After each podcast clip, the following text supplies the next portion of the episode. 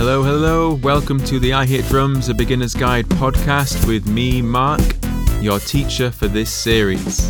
In the last lesson, we were working through the song Tomorrow, which included many new fills, incorporating all of the different toms on the kit.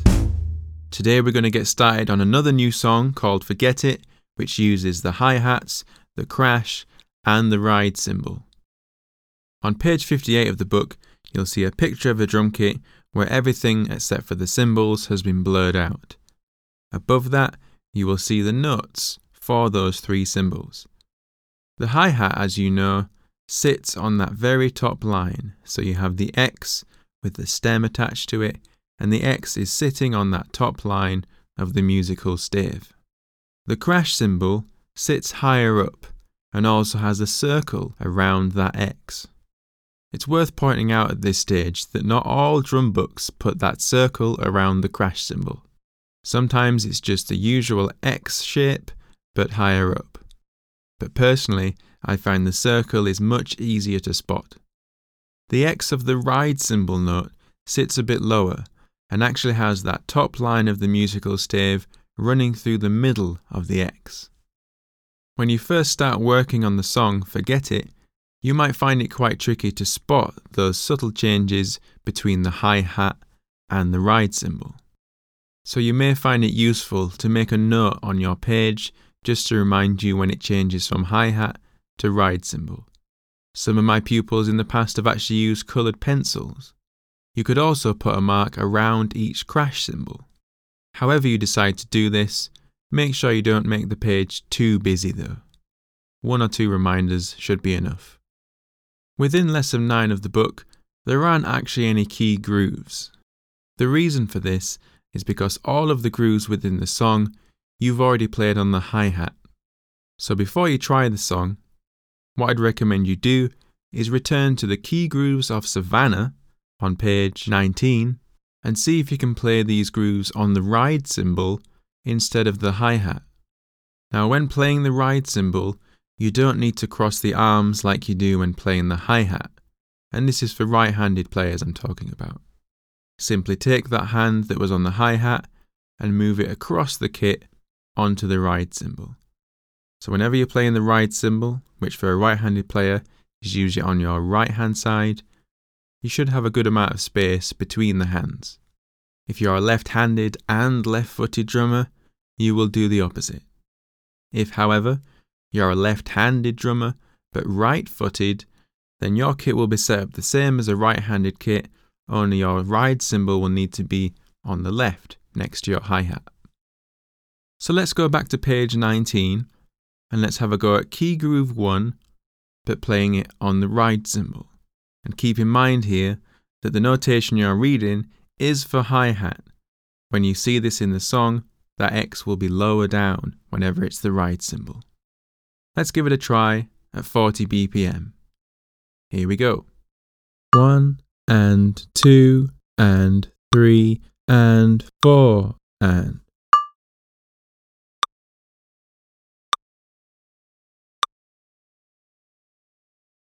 Whilst you were playing the ride cymbal just now, did you think how you were hitting it? Probably not. So when you play the ride cymbal, try and use the tip of your stick. This will help produce a nice, clean ping sound. If you hit the cymbal with the chunkier part of the stick, you'll get more of a smash kind of sound. And for the ride cymbal, we don't really want that.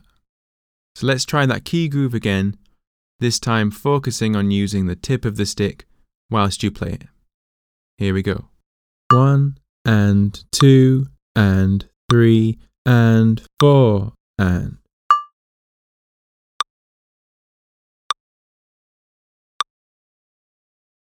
Okay, now let's have a go at key groove 2 at 40 BPM, but playing it on the ride cymbal instead of the hi hat.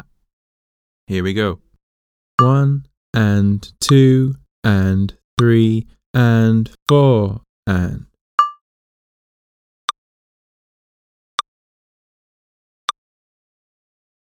And now key groove 3, again on the ride cymbal instead of the hi hat. Here we go. One and two and three and four and.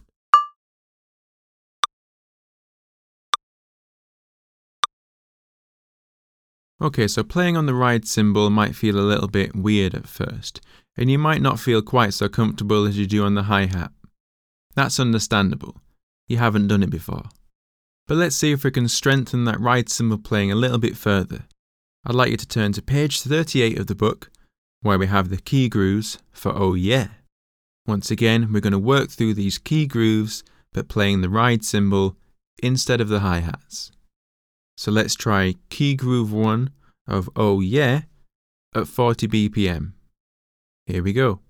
1 and 2 and 3 and 4 and.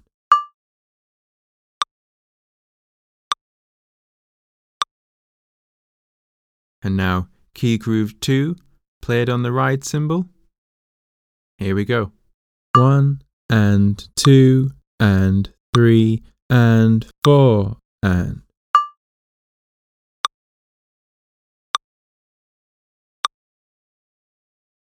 Now key groove 3, playing the ride cymbal, 40 BPM. Here we go. 1 and 2 and 3 and 4 and.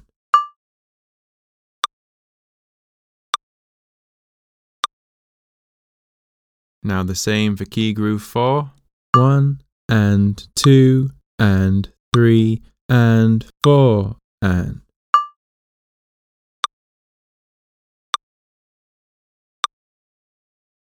Still playing the ride cymbal now for key groove 5.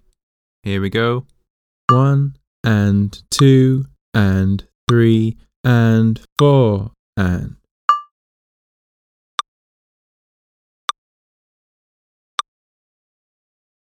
And finally, key groove 6 of Oh Yeah on the ride cymbal. Here we go.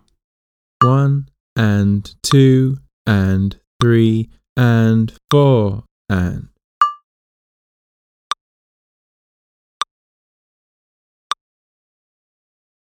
Okay, so hopefully that illustrates something.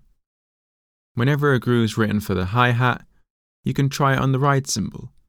And likewise, Whenever a groove is written for the ride cymbal, you can try it on the hi hat. All these rhythms are transferable. Something else you could try with that concept is playing all of those grooves using the crash cymbal instead. Again, you'll just move that right hand over to the crash cymbal. The movement is still the same, you're just hitting a different thing. In section D of Forget It, this is what you'll find lots and lots of crash cymbal hits. Now, if you only have the one cymbal, you can still get these two different sounds from that cymbal. By playing the tip of the stick on the cymbal, you're going to get a nice clean ping. This is your ride cymbal sound. But by hitting the top of the cymbal with the slightly thicker part of the stick, you're going to get a big smash. This is the crash cymbal sound. So even with just the one cymbal, you should still be able to get two different sounds from it. Now, before you try the piece, forget it, here's a few things to watch out for. You'll be playing the ride cymbal in sections A and C. In section B, you'll be on the hi hats as well as playing a lot of fills. And section D is all crash cymbal. There aren't any repeats in this song, so once you begin, just work your way through. But there is a rest in the first bar, so once again, you're going to hear that counting of one, two, three, four, and then you'll count one bar before you actually come in on the next bar. And this will start on the and of three. So, your practice task this week is to work through those different key grooves using the ride cymbal and to have a go at the piece, forget it. If you would like any feedback, you can get in touch with me by going to Instagram at ihitdrums or by going to Facebook at facebook.com forward slash I Hit Drums UK. For a small fee, you can send me a video of your progress, and then I'll get back to you with my own video, including some feedback and instruction. You can also be anywhere in the world and study with me online, for which I use Skype and Zoom. Just get in touch. In the next lesson, we're going to start looking at controlling the hi hats using the left foot. But until then, enjoy. I Hit Drums, a beginner's guide, can be purchased through Amazon as a paperback or as an ebook through Amazon, iTunes, and Kobo. Just search for I Hit Drums, a beginner's guide.